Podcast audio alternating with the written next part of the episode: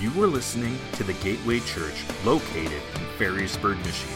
You can learn more about us by visiting the gateway dot church or like and follow us on Facebook, where you can watch full services, keep up with all that is going on, and get connected. Well, good morning, everyone.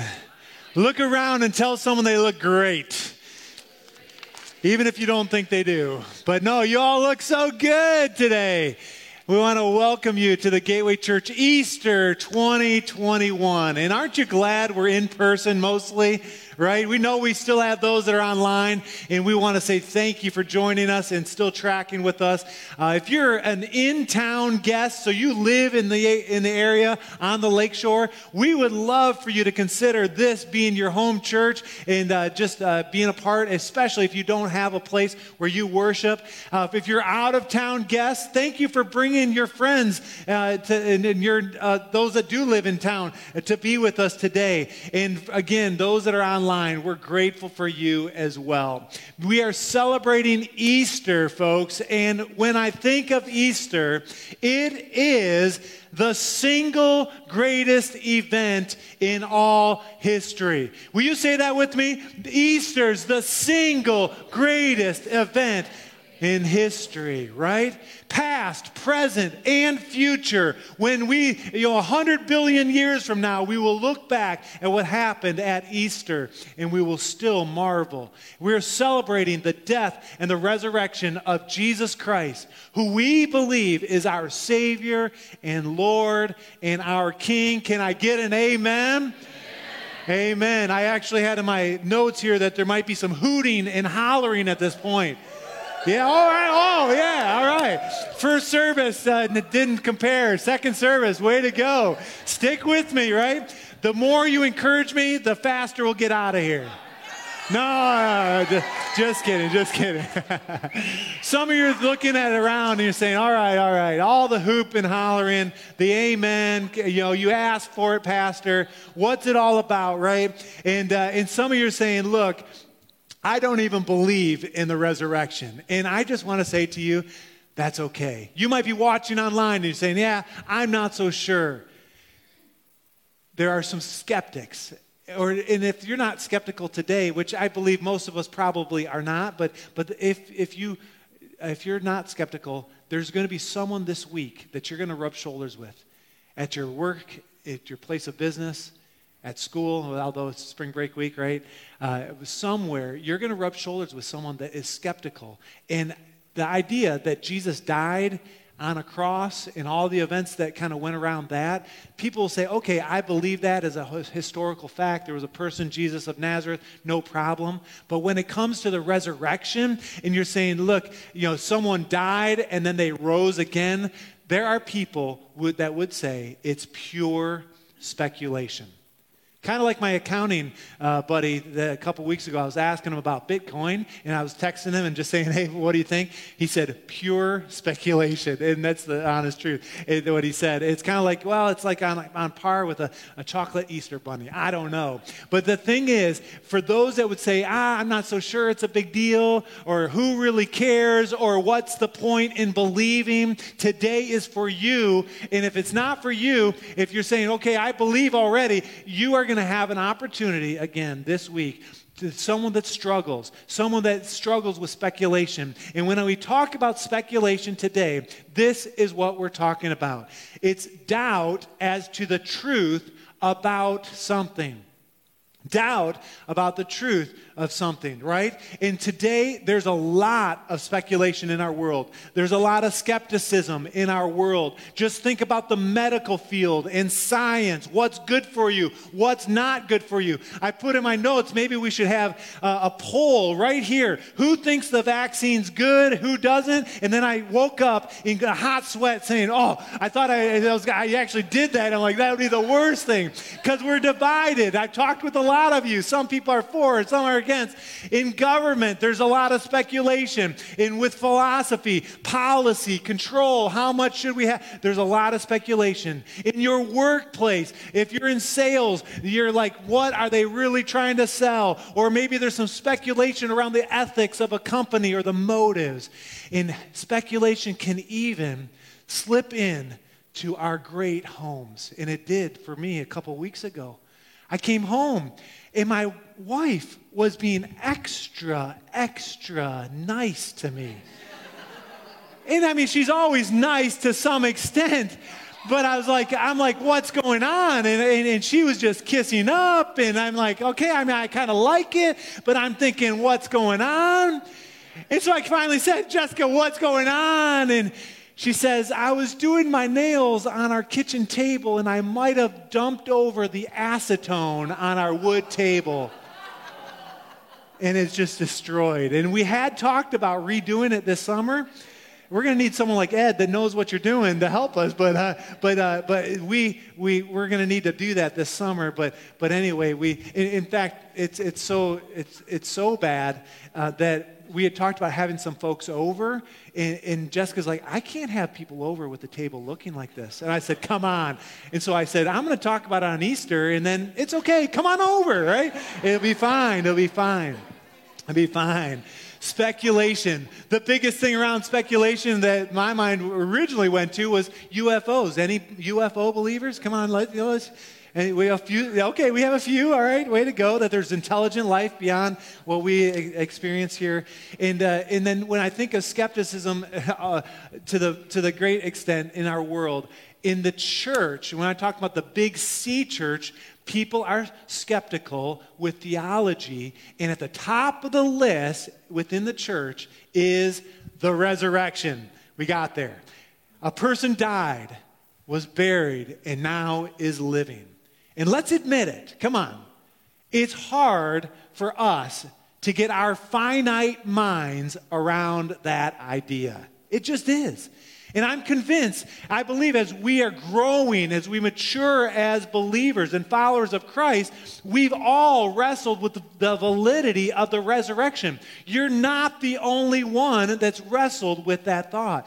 And by the way, I think it's okay to have questions. I think it's okay to not know everything. And it's okay to even express our doubts and our unbelief. Jesus can handle it. He's big enough. And sure, no one wants to be the gullible one. We don't want to be taken for a ride. We don't want to lose our reputation unnecessarily. But today, we're going to talk about the truth of the gospel. And we're going to move into the last chapter, into the Gospel of Mark, Mark chapter sixteen. And for those that have been tracking with us for the past year and a half or so, we've, we're fifty weeks, over fifty weeks in the Gospel of Mark. We take it line by line, kind of uh, story by story. We've taken our time through that. And the Gospel of Mark for us has been an eyewitness account.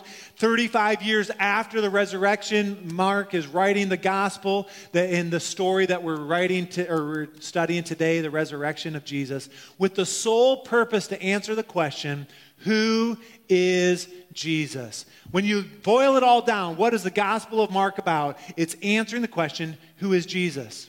In Mark's gospel, it's the shortest account in regards to the resurrection of Jesus. No surprise, because it's kind of a fast-paced gospel uh, as you read it, although we've taken our time with it. But within the story, there's a few pieces that have helped me along my journey in understanding who God is, who Jesus is, and the resurrection in particular, for me to put my faith in Jesus. And today, we're going to look at the, the, some of God's word, Mark chapter fifteen, forty-two through sixteen, one through eight, but we're going to do it in a little different way. This week, as I was studying, Um, my parents sent me an email uh, that the company or the organization that they work with called One Hope, it's a missions organization. My parents have been missionaries now for, I don't know, eighteen years or uh, it's, it's been a long time, maybe twenty years. And they've traveled to like forty or fifty different countries. But anyway, the organization they work with, One Hope, has partnered recently with another company that does a lot of video, and and they have created uh, a drama dramatization of the book of Mark, and they are they've allowed us to use it this morning. And so we're going to look at the scripture in a little different way. And without further ado, let's look at Mark chapter fifteen, the end through sixteen, one through eight. Here we go. It was preparation day, that is, the day before the Sabbath. So as evening approached, Joseph of Arimathea, a prominent member of the council, who was himself waiting for the kingdom of God, went boldly to Pilate and asked for Jesus' body. Pilate was surprised to hear that he was already dead. Summoning the centurion, he asked him if Jesus had already died. When he learnt from the centurion that it was so, he gave the body to Joseph. So Joseph bought some linen cloth, took down the body, wrapped it in the linen, and placed it in a tomb cut out of rock. Then he rolled a stone against the entrance of the tomb. Mary Magdalene and Mary, the mother of Joseph, saw where he was laid.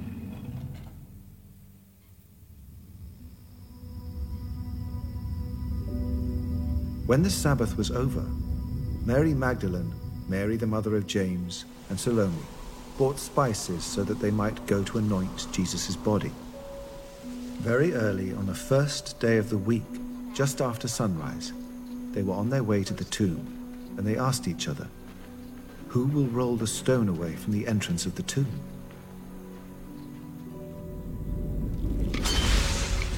But when they looked up, they saw that the stone, which was very large, had been rolled away. As they entered the tomb, they saw a young man dressed in a white robe sitting on the right side, and they were alarmed. "Don't be alarmed," he said. "You are looking for Jesus the Nazarene, who was crucified. He has risen. He is not here. See the place where they laid him. But go, tell his disciples and Peter. He is going ahead of you into Galilee. There you will see him, just as he told you." Trembling and bewildered, the women went out and fled from the tomb. They said nothing to anyone, because they were afraid. Awesome. And the company is Lumo. They said as long as we give them credit and they're connected with One Hope, they've allowed us to use that. The thing that I want us to see this morning as we talk about speculation is that no one expected Jesus to be raised. No one. Mark sixteen, verse one, it says, when the Sabbath had passed, Mary Magdalene, Mary the mother of James, uh, and Salome, or some say Salome, uh, bought, brought, or bought spices so that they might go and anoint him. When you look at that and you start to study what's happening in that day, the women waited till the Passover to be it was complete. That's a Jewish festival that they were celebrating. And they were going to go and finish the embalming process of Jesus, to finish what they had started a few days earlier.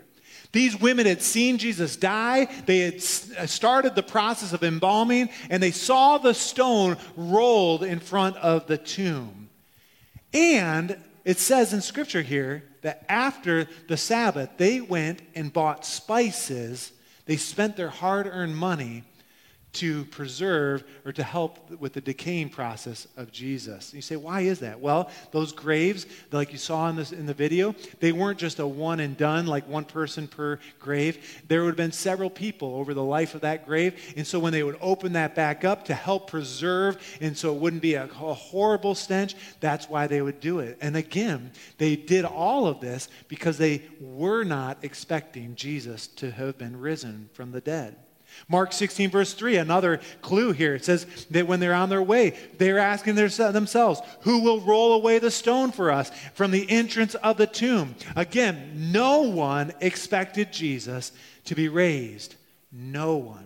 Other Gospels, the Mark, Luke, and John, right, or Matthew, Mark, Luke, and John, the other disciples, we see them coming to the grave as well. We don't see it in Mark, but none of them were thinking about the resurrection. In fact, many of the disciples had doubts. Peter had doubts. James, the brother of Jesus, had doubts. He's saying, look, we're from the same mother. How could this be, right? And, and of course, the most famous doubter was doubting Thomas. And don't forget what we said just a few moments ago. It's okay if you have doubts or unbelief. You can bring those to Jesus, and he will help us through those things. And Jesus, we we know that uh, that he helps us in our unbelief. He does not get mad at us. The truth is, we've all most likely at one point or another wondered. And if we haven't wondered, if we just kind of bought in and we, we're all we're all in and we just take it by faith, that's awesome. But I promise you, this week, you're going to rub shoulders with someone that has some doubt, that may be a skeptic, and a neighbor, a friend, a family member who's questioning. And what we want you to encourage you to do is to make some conversation around the facts, around the eyewitness accounts that will reveal the truth. And the great thing is that when we open our mouth, the Holy Spirit is at work to reveal truth. And I love that. Again, in the story, no one was thinking that Jesus was coming back from the grave. We understand that the disciples were going back to their old business. They're going back to their old way of life. And, and no one, and it was unbelievable, not only for the women, but for the rest of the disciples. Let's look at it. Mark, Mark sixteen, verses five and six. It says, they entered the grave, and when they saw the young man sitting on the right side, dressed in white clothes or white robe, they were alarmed. This, this took them by surprise. I love it. In the video, it shows the, the drama of, you know, the woman dropping the clay jar and, and saying, man, what is going on? And the angel said to them, do not be alarmed. You seek Jesus of Nazareth, who was crucified. That's a fact. But now he's risen. He is not here. See the place where they laid him. Now let's try to be logical here for a moment. We are all smart. We've got a mind. Could these women have just made up this story? Sure, they could have. Is there some cynical, is it, there's something fishy going on? It's possible. But the fact that Mark would use women in this story points to the validity of the truth. Let me try to explain. From Mark fifteen, verse forty, through Mark sixteen, verse one, there's eight verses there, and three different times in those eight verses, Mark uses women, the testimony of the women, to, to show what's happening here. You say, well, why is that interesting? Well, it speaks to the authenticity of what's happening in the book of Mark and what's happening in Jesus' life. In the Jewish law, uh, if you were to be brought before the, the courts, it says that the testimony in Jewish law consists of testimonies of those eligible witnesses. They must also, or almost in all every case, be free men, so you couldn't be a slave, that were not deaf or mentally or morally unstable. They couldn't be too young, and so, in other words, they had to be of age. And particularly, women, in most cases, were not eligible to talk or to be a part of the defense in the court of law.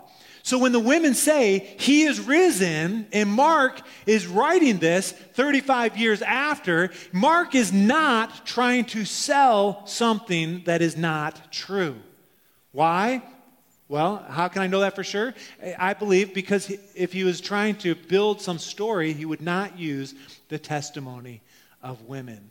It would not hold up in the court of law. So you say, well, why would Mark do it then? Well, it's pretty simple in my eyes. Because that's the way it happened. I just believe it. The details in each of the Gospels, they're not uniform details. It's not like a group got together and said, hey, this is the story, stick with it. No, each Gospel has different perspective, different people involved, and it strengthens the authenticity, really bringing proof to the resurrection. And that's what we want to talk about. Because when you think of the resurrection, it's hard to believe for some. You say, all right, there's a few women. We can dismiss that, right? What else can we look to? Well, in the Jewish court of law, it's the witness of two or three that will bring uh, a witness to uh, to be guilty or to be free, right? And you say, ah, that's still hard to believe. But it says in Scripture that Jesus had not only appeared to Peter, but to John and James, the brother of Jesus, who was a skeptic for sure. He definitely, he's saying, look, we come from the same mom. How could you be the Savior of the world? Look what First Corinthians fifteen, five through eight says. And it says, and Jesus appeared to Cephas, that's Peter, and then to the twelve. And we know Jesus appeared to Peter and he reinstated him into ministry. And I love that story uh, that we see in the other Gospels. And then to the eleven. Verse six says, then he appeared to more than five hundred brothers at one time, most of whom were still alive, that though this is thirty-five years after he's writing this, though some had fallen asleep, so there were those that had passed. Verse seven says he appeared to James and then to all the apostles. James was the brother of Jesus, like I mentioned. And then last of all, verse eight, as to the one untimely born, he appeared also to me. And that's Paul writing that. Jesus appeared to Paul. And you say, man, that's some pretty strong evidence, wouldn't you say? Some would say that that's enough, that's overwhelming, I believe. But let's just play devil's advocate here for a moment. What if you could get five hundred people or more that would make up a lie and stand by it? What would their story look like? What would the litmus test be? Because I know that talk is cheap. Everyone say talk is cheap, right? When, when does it get really real? When people are willing to lay down their lives to die for a cause. That's when it gets real. And that's exactly what happened with all of those that were listed there in First Corinthians. Peter and Paul both were martyred in Rome around sixty-six A D. Paul was beheaded and Peter was crucified, and he didn't want to be crucified like Jesus. He said, turn me upside down. He was crucified upside down at his request. Andrew was crucified. Thomas was pierced through with spears by four different soldiers. Philip was arrested and cruelly put to death. Matthew was stabbed to death in Ethiopia for his faith. Bartholomew, one of the great early missionaries that went out, he spread uh, like wildfire. He met his death as a martyr for the gospel. James was stoned and then clubbed to death. Simon the Zealot, as the story goes, he ministered in Persia and was killed after refusing to sacrifice to the sun god. He said, no, I serve Jesus in the one and only true God. I will not make a sacrifice to any Any false idol. Matthias, or Matthias, who was replacing Judas Iscariot, who betrayed Jesus, right? His tradition sends him to Syria with Andrew, and he died by being burned to death because of his walk with Jesus, because of his belief in the resurrection. And the only disciple that did not die uh, as a martyr was John, and he died a natural death at an old age. But I was telling this to Pastor Mark, and he said, don't forget that the Apostle John, who wrote the book of John and wrote the book of Revelation on the Isle of Patmos at the end of his life, they tried to martyr him. They tried to boil him in oil, and he survived. And then he lived out the rest of his days. And you say, well, what's the point? I say this to say this. They believed in the resurrection. There was no doubt. These people, they believed even unto death. And for Paul and the others in this list, the death, the blood shed, and the resurrection of Jesus Christ was all that mattered to them. It's all they cared about. Nothing else mattered, right? And they died for it. Did they give their lives in vain?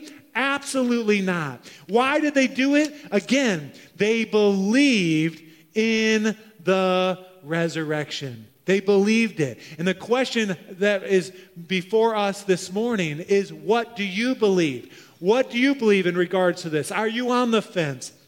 Do you say, nah, I don't buy it? Well, the truth is, to believe the Bible you, is the only way that you can be saved. Let's look at it. Romans chapter ten, verse nine.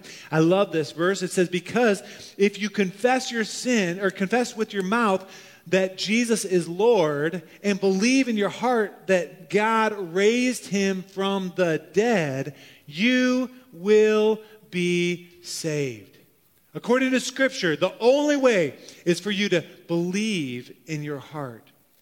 And the great thing is that this Easter, we've been praying for weeks that God would reveal himself to you.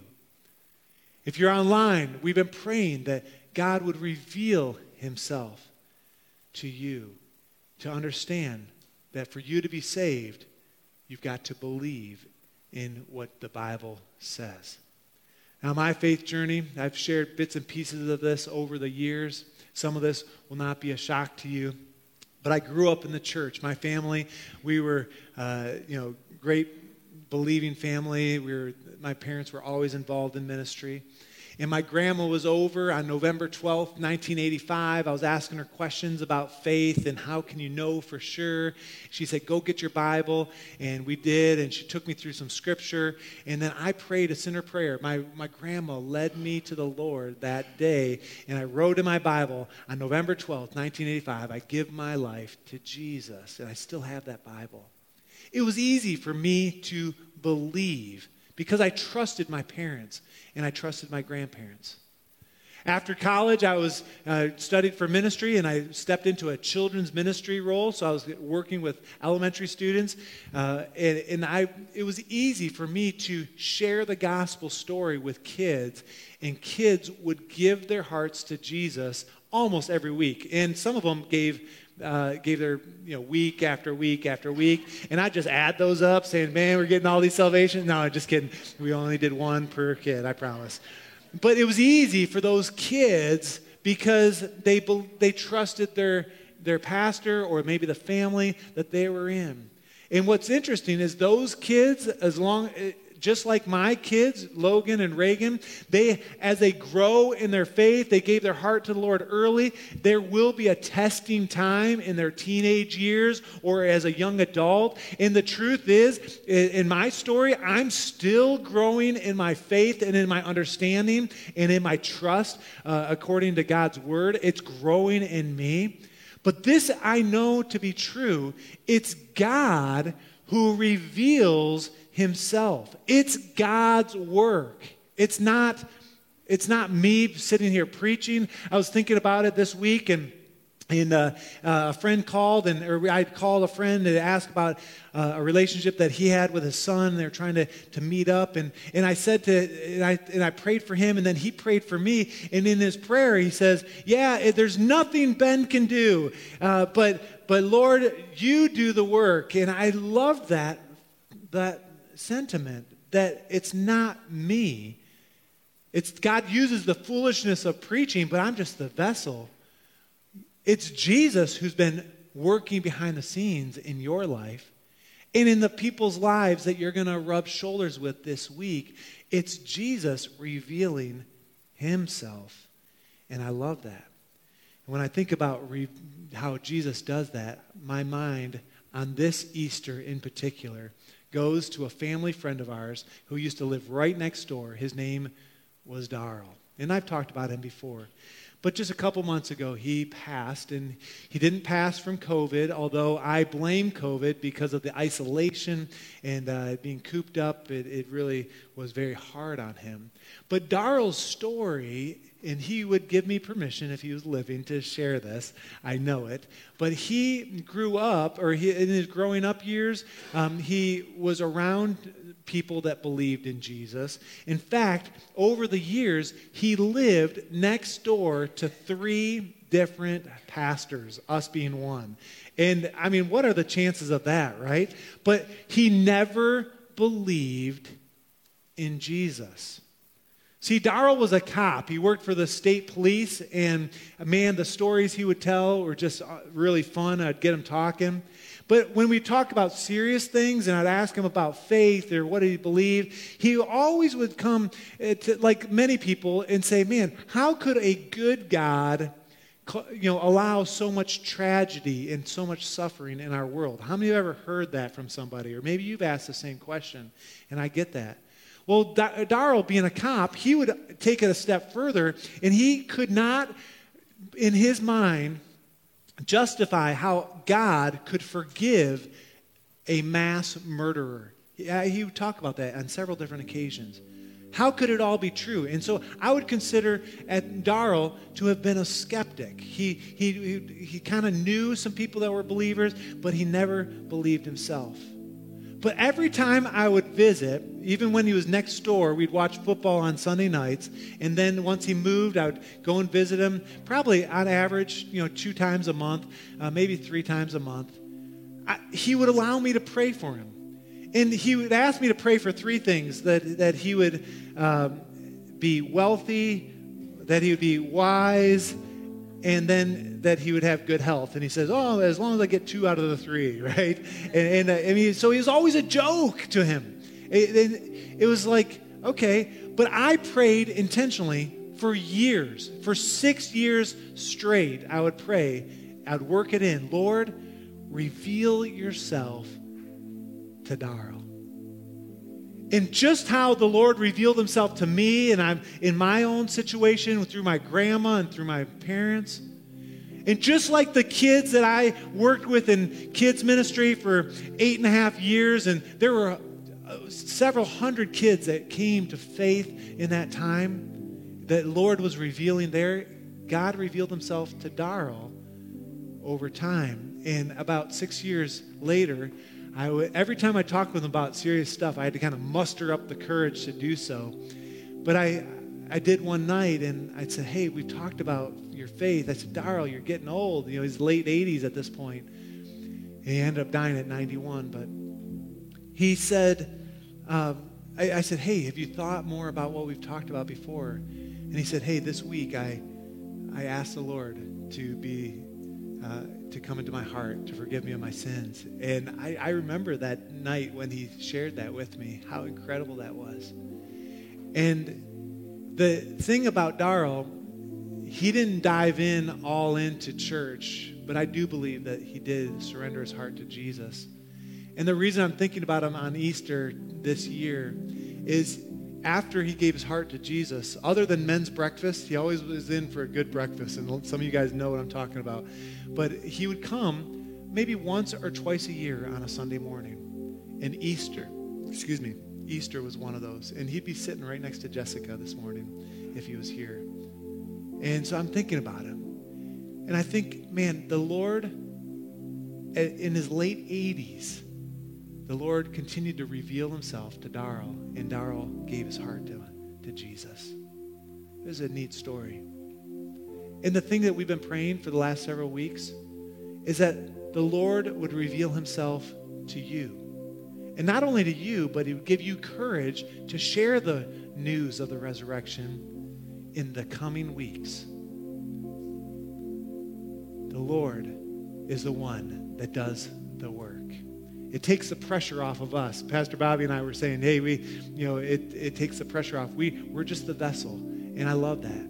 But the Lord is revealing himself with revelation knowledge. And you look at the facts of Mark's account and the other Gospels, and you're saying, well, I don't know. I'm still a skeptic. I'm still skeptical. Well, we're praying for you that the barriers would fall, that the walls would come down. And we're going to sing about that in a minute. The gospel, that the gospel story, the I that, that Jesus loves you would ring true, and that his grace is here, and that salvation can be found for anyone that puts their hope and their trust, their belief in him.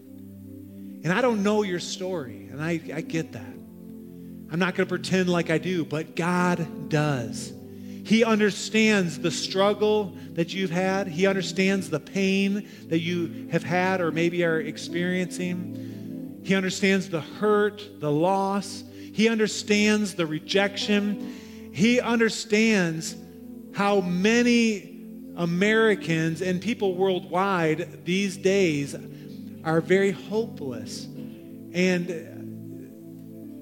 first service, we had a psychologist in the in the room, and, and he affirmed that, man, yes, there are people just that are hurting and feeling hopeless. And what I want you to know is that the resurrection is hope for the hopeless. The resurrection, the fact that Jesus did die and then was risen from the grave, it brings us hope. It brings us hope. Jesus defeated death and the grave. Do you believe it? See, a dead Savior can't save anyone. And the bottom line this morning for us is that the resurrection proves that Jesus is who he said he was, the Son of God. But we have to believe. And this morning, we're going to pray a simple prayer. I'm going to lead you in the prayer, kind of old school, kind of like my grandma did. And the question is, is do you believe? Where do you believe? Can Jesus make a difference? Absolutely. And whether you're online or whether you're in the room, I want to, I want everyone just to kind of close your eyes, bow your head reverently before the Lord.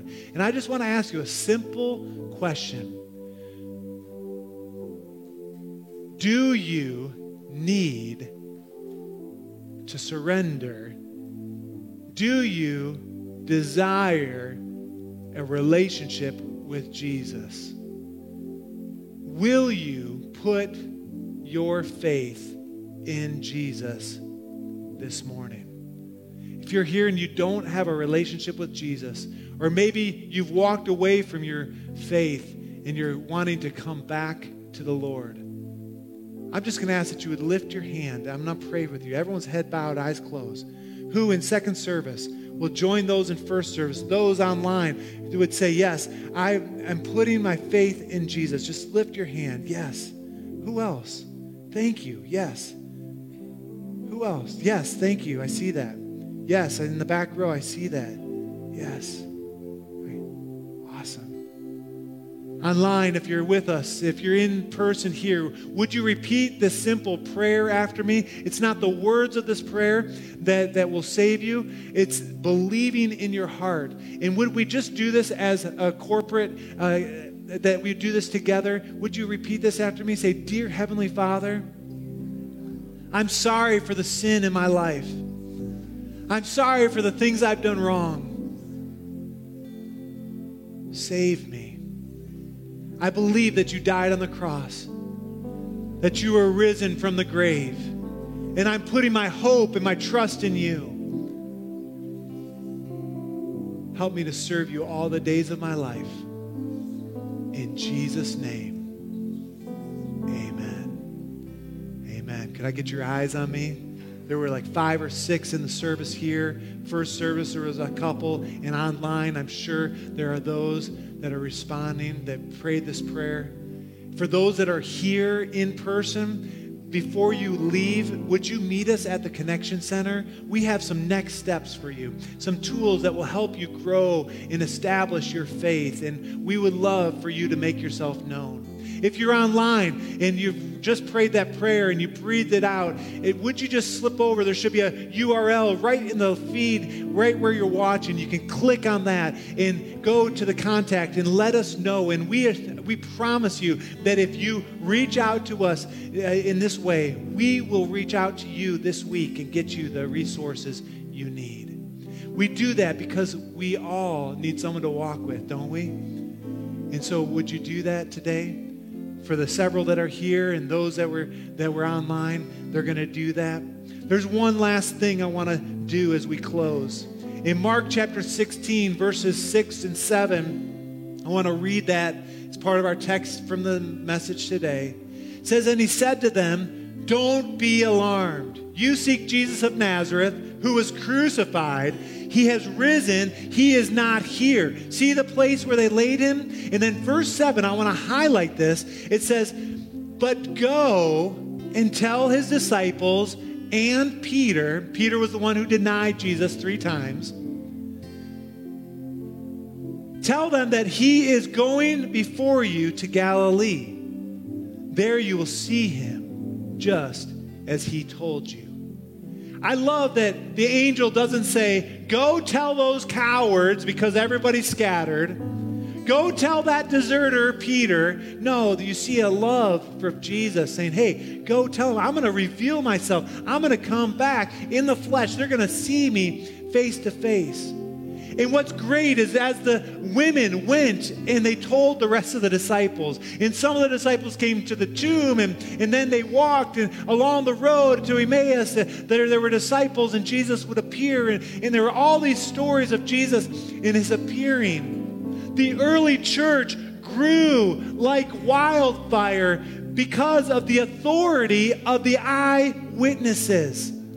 There were people that saw Jesus crucified and then saw Jesus risen from the dead. It was word of mouth that multiplied, that the church multiplied. And what they did in the early church there is they linked an Old Testament uh, Passover message or ceremony with a New Testament. We talked about it a couple weeks ago in the book of Mark, how Jesus redefined Passover and now it was communion. And they would remember the sacrifice and they would take inventory of their lives. They would celebrate the risen Savior. And then they were to go and tell others until Jesus returns. And this morning, we're going to end the service just like the early church would. Every time they meet, they would partake in Holy Communion, in the Lord's Supper. I'm going to ask that you would stand right where you are. And you can prepare. It's a little tricky, so you kind of open the top one and get that bread, get the representation of the bread. And then you kind of open the next one. And uh, it's a, and just be careful not to spill it, but uh, whatever. They're a little tricky, but get them open, and then we're going to wait. And what we're going to do this morning is we're going to reflect on the cross. We're going to reflect on Jesus in the grave, and then we're going to reflect on Jesus being risen and being our risen Savior. Let's do that together. Thank you, Jesus. Hallelujah. James, in the back, there was a verse that I skipped. I, I feel... It's first service, I didn't read it, but I feel compelled to read it. First Corinthians fifteen, verses thirteen through twenty. If we could get that on there. I don't know if that messes you up too bad. There we go. It says, but if there's no resurrection of the dead, then not even Christ has been raised. And if Christ has not been raised, then our preaching is in vain and your faith is in vain. That's the truth. If the resurrection is not true, what are we doing here, right? We are even found to be misrepresenting God because we testify about God that has that he has raised Christ, whom he did not raise, if it is true that the dead are not raised. For if the dead are not raised, not even Christ has been raised. And if Christ has not been raised, your faith is futile and you are still in your sin. Wow. Then those also who have fallen asleep in Christ have perished. There's no hope. If in Christ we have hope in this life only, we are of all people most to be pitied. If this is all it is, is just this life and that's it, we are to be pitied. But, verse twenty, in fact, Christ has been raised from the dead. And today, as we hold these emblems representing the body of Christ, the blood of Christ, we, as God's people, we have open communion, and so join us, right? We remember the sacrifice. We remember what Jesus has done. And it gives us reason to celebrate on Easter. And not only celebrate, but then to share the good news. To share the news of the resurrection and the proof of the resurrection. And that we go and tell others until he returns. And that's what communion's all about. We look back, we look within, and we look forward to his return. And so today, with grateful hearts, let's thank the Lord for the body of Christ. Come on, let's do that together all across the place. Lord, we thank you.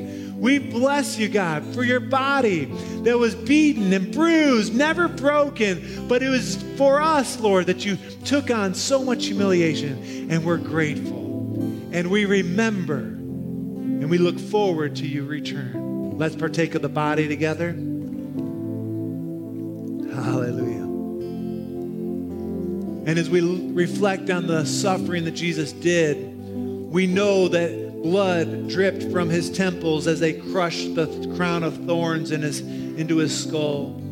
He was pierced in his side, and blood and water flowed, and his arms and his feet were nailed to the cross. And it's the blood of Jesus.